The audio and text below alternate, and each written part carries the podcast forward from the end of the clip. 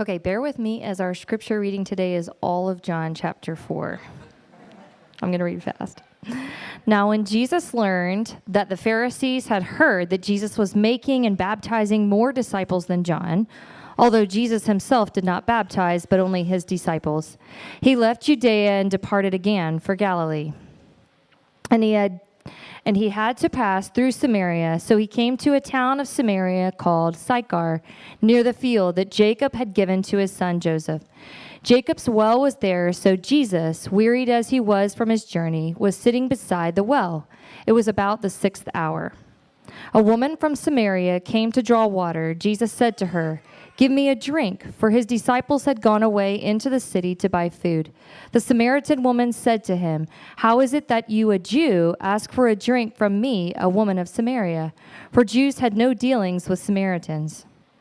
Jesus answered her, If you knew the gift of God and who it is that is saying to you, Give me a drink, you would have asked him, and he would have given you living water. The woman said to him, Sir, you have nothing to draw water with, and the well is deep. Where do you get that living water? Are you greater than our father Jacob?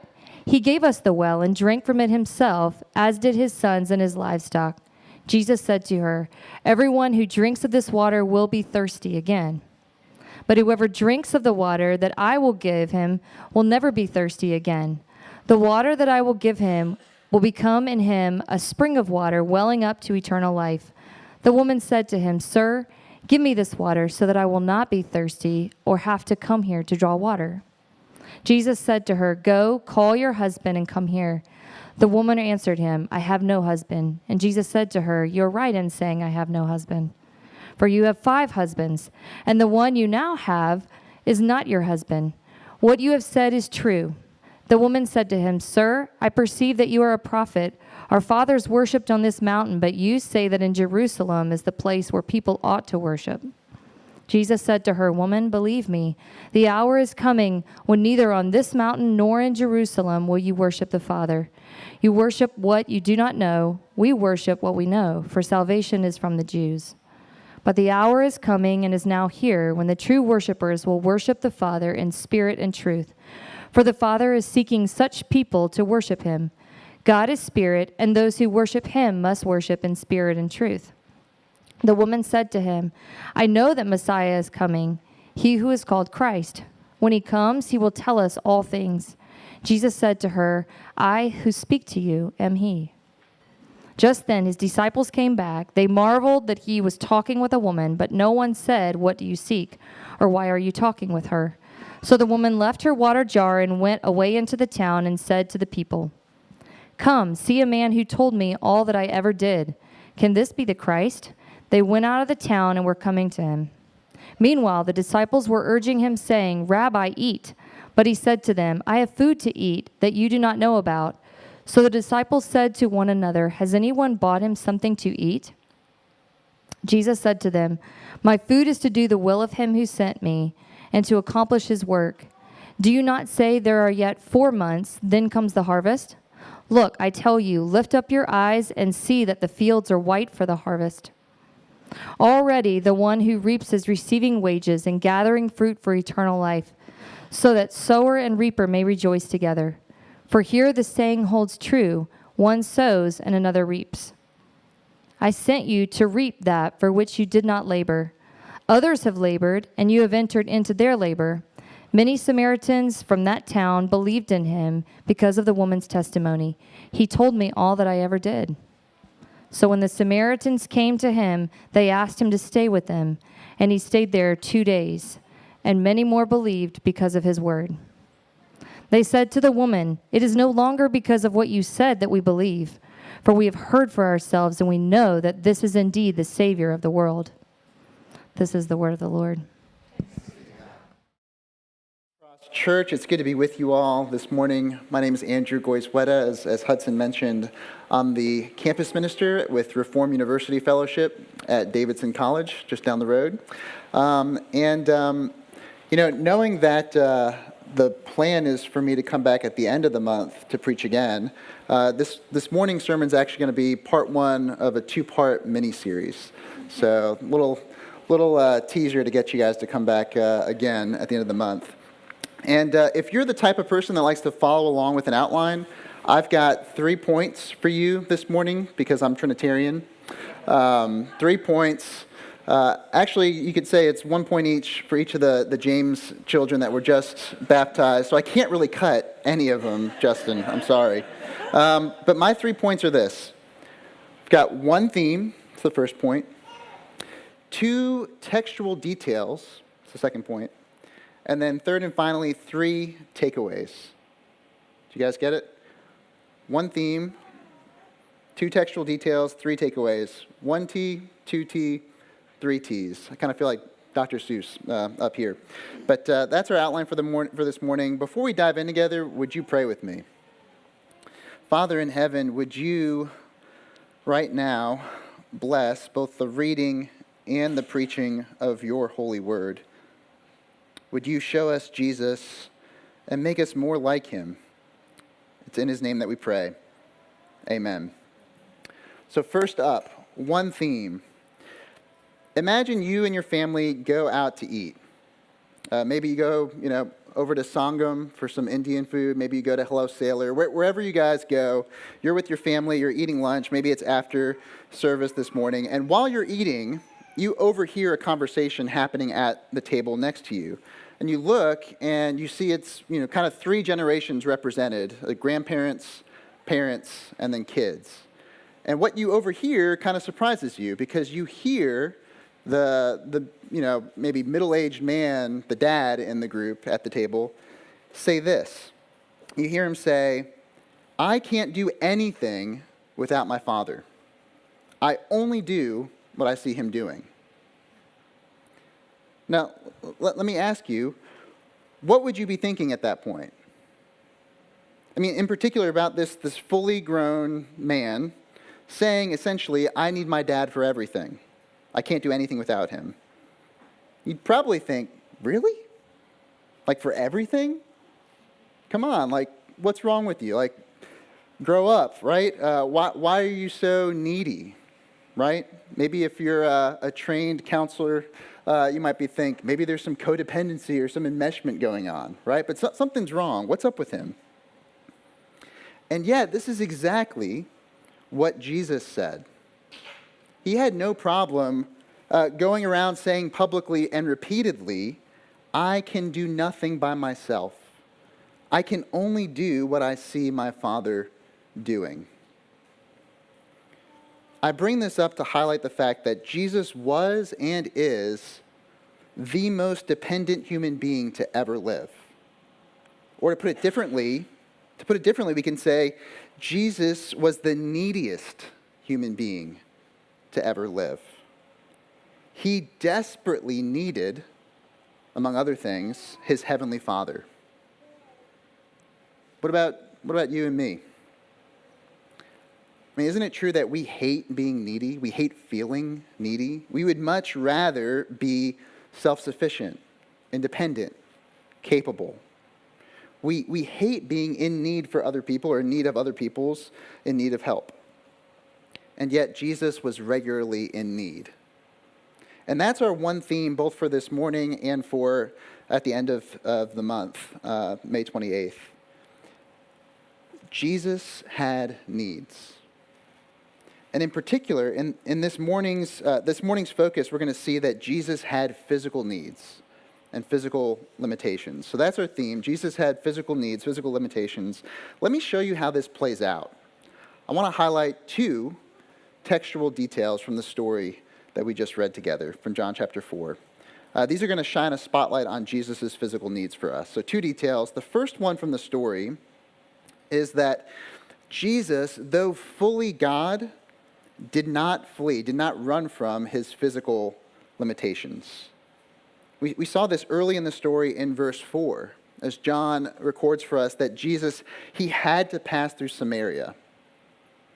And on, on the most basic of levels, what that's saying is that, that for Jesus to get to where he wanted to go, so he was in Judea, he wanted to go up north to Galilee. For him to make that trip and get to where he wanted to go, he had to pass through the region of Samaria. Now, by car or by bus, that trip would have taken all of maybe an hour, an hour and a half. right? It would be like trying to get to Spartanburg from Charlotte.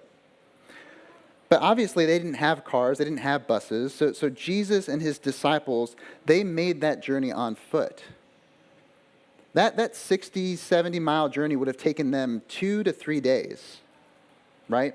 And imagine on roads that were not paved, in, in the kind of uh, uh, dry, hot, arid climate of the Mediterranean, right? It, it makes sense. We're not that surprised when we read in verses 5 and 6 that Jesus was so worn out, he was so tired, so weary from that journey, for only half that journey actually, that he had to stop. He had to stop at a halfway point in the town of Sychar and sit down and rest at a well. And not only that, we see in verse 7 that Jesus was thirsty. Obviously, naturally. He just traveled, oh, you know, 30 miles, right? And so he asks this Samaritan woman for a drink. Now, none of that really, I think, surprises us, but it should. Because in Jesus, God got tired. God got thirsty. God needed to rest. When you stop and think about it, that's pretty crazy. Jesus, though he was fully God, he didn't flee from his physical needs, his physical limitations. Rather, he embraced them. How many of you, raise your hand, how many of you have ever played a video game? All right. Keep your hands up, keep your hands up, um, and keep them up if you've ever used a cheat code in a video game. Thank you guys so much for being honest. There's grace and forgiveness for that. Uh, you, can, you can lower your hands. Um, whether or not you played a video game or, or uh, used cheat codes, I want you to imagine, you know, uh, playing this role-playing game, right? And you, you, get to this really hard level, you can't get past it, and uh, you know you can't get past it because your your health bar keeps dro- dropping down, right? And so you know how these games work. You need to like go find those little like glowing, bouncing health packs or whatever. Usually it's like in some hard to reach area, or you got to defeat the you know the boss, right, to get the health back, right? Um, and then if you're really, really desperate and you can't make it right through that part, that's when you're tempted to use the cheat code, right? To hit a few buttons and shoot your health up. Or if, if the game has it, or if the you know hackers coded it, you might actually turn on God mode, where ba- basically it makes you invincible. No matter, no matter how, you know, uh, how, how much you're fighting someone, you, your health never drops, right? Think about this Jesus had all the cheat codes for life, right? But he didn't use them.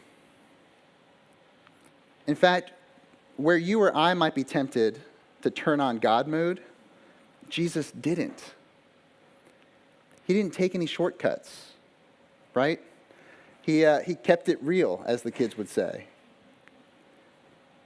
And, and, and, think about this. I mean, Jesus being God and everything, right? He could have teleported himself to wherever he wanted to go, right?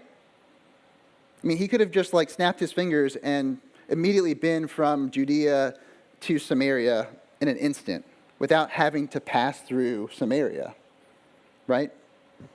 And, and, and not only would that have saved him and his disciples energy, it would have uh, saved them from having to interact with, you know, the unclean, the, the idolatrous uh, Samaritans. Uh, they, they were the enemy of the Israelites, of, the God, of God's people. And so, you know, you can imagine that would have been attractive to do that, especially for the disciples. Jesus didn't do any of that. Instead, he set out on foot. He walked those 30 miles from Judea to Sychar. And then, even, even while he was walking, again, he could have instantly uh, cr- made water appear out of nothing, or food out of nothing, and taken care of him and his disciples. But he didn't do that either, because he embraced his physical limitations.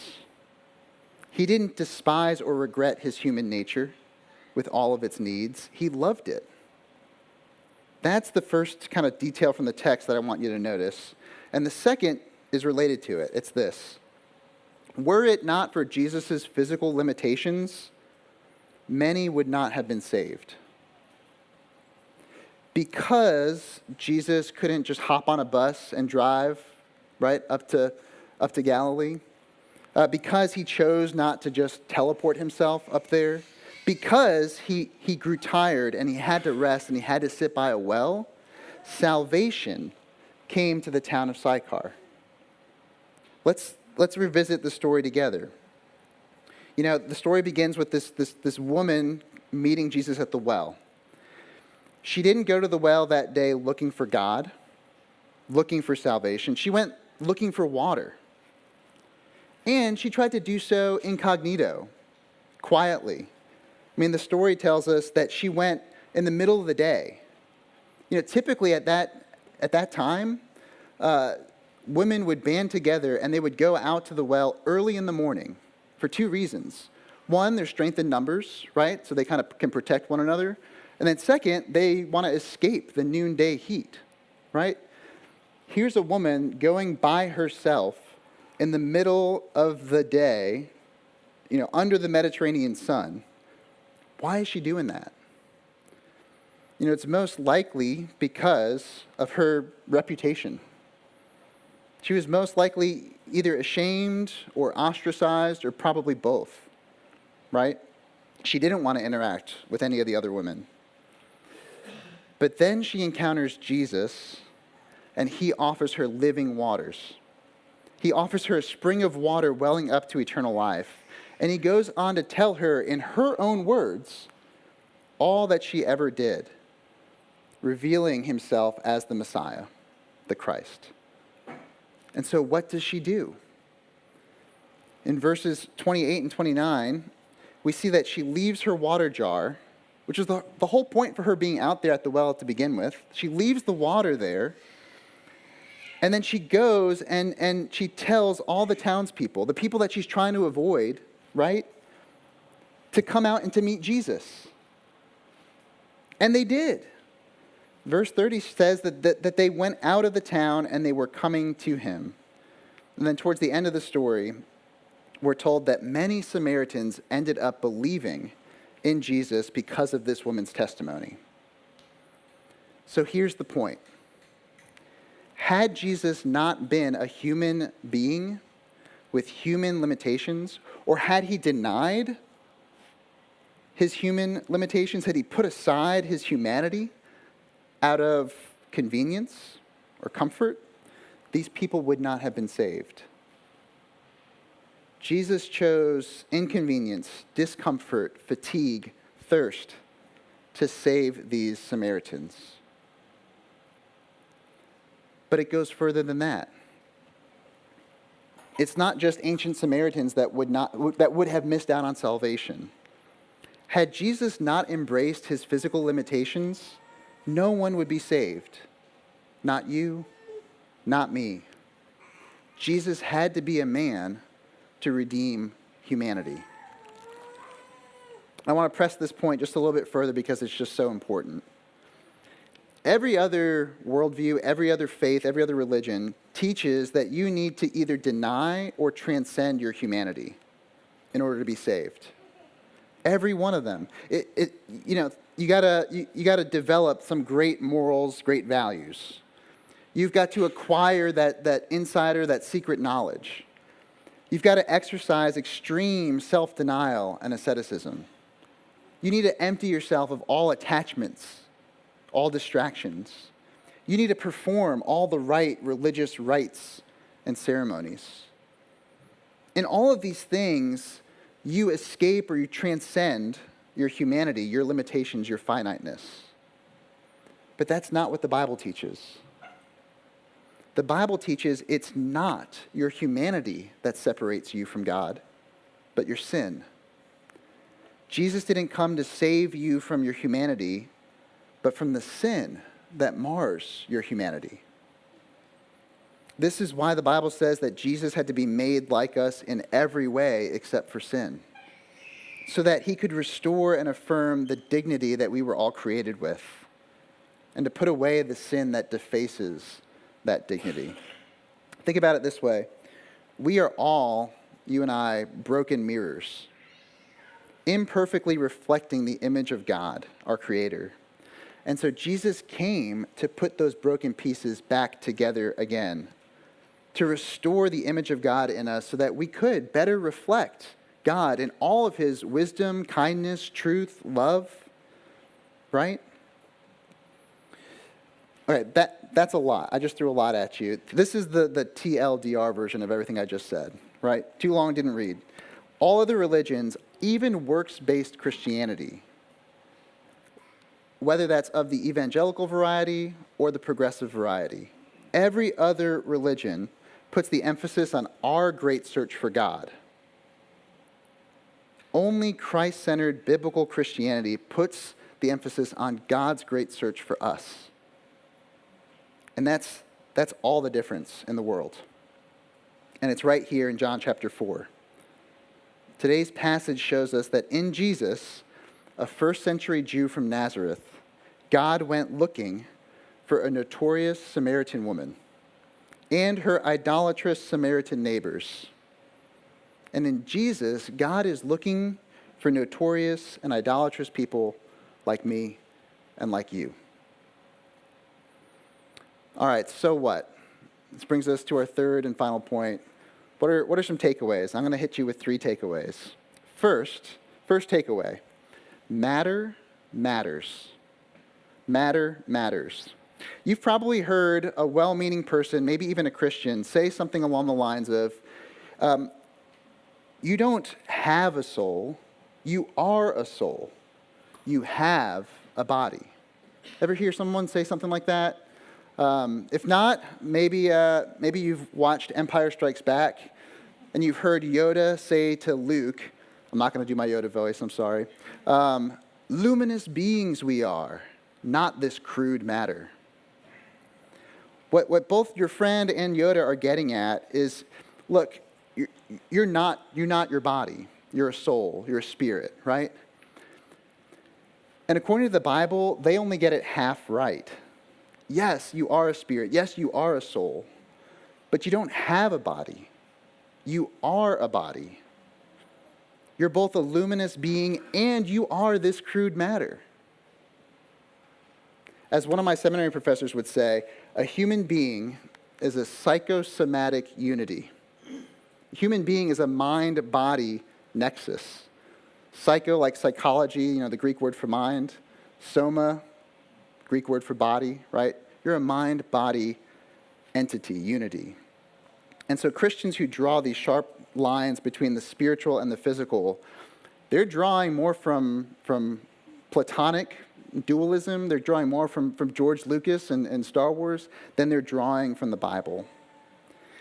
And, and someone here might kind of push back and say, well, Andrew, what about you know, the Bible's teaching about what happens when we die? Or, or, or think about, like, you know, what did Jesus say to the thief on the cross? He said, Today you will be with me in paradise, right? Well, clearly, the, the man's body, the thief's body, stayed on the cross, on his cross, and then his spirit went to, you know, paradise, right? Or maybe you might refer to Paul and say, even Paul said it's better to be what? Absent from the body, to be present with the Lord. Doesn't this teach us, or doesn't this suggest, suggest that there's like a mind body dualism? And I would just answer that by saying, beware of basing your argument about the nature of being human on death. Beware of taking cues from death. Death is inherently absurd, abnormal, unnatural. It's an intruder. It's our enemy. It's the enemy that, one of the enemies that Jesus came to destroy. Death separates what was never meant to be separated. And so I would just say instead of taking your cues from death, take your cues from the creation and from the new creation in Jesus. Just as Jesus was raised both spiritually and physically, just as he was raised with a glorified body, so we will be raised with a glorified body. What, what we do in, with, and to our bodies matters to God because we belong to him and we were bought with a price. So we need to glorify God in our bodies. Matter matters. That's the first takeaway. Second takeaway is this our physical limitations are good. The fact that we're limited is a product of creation, not the fall. It's included in creation when God looked out and saw all that He had made, and He said it was very good. That includes our limitations. Jesus embraced His limitations, so should we. Jesus got tired. Jesus took naps, so should we. We don't need to repent of our limitations. We don't need to repent of our finiteness.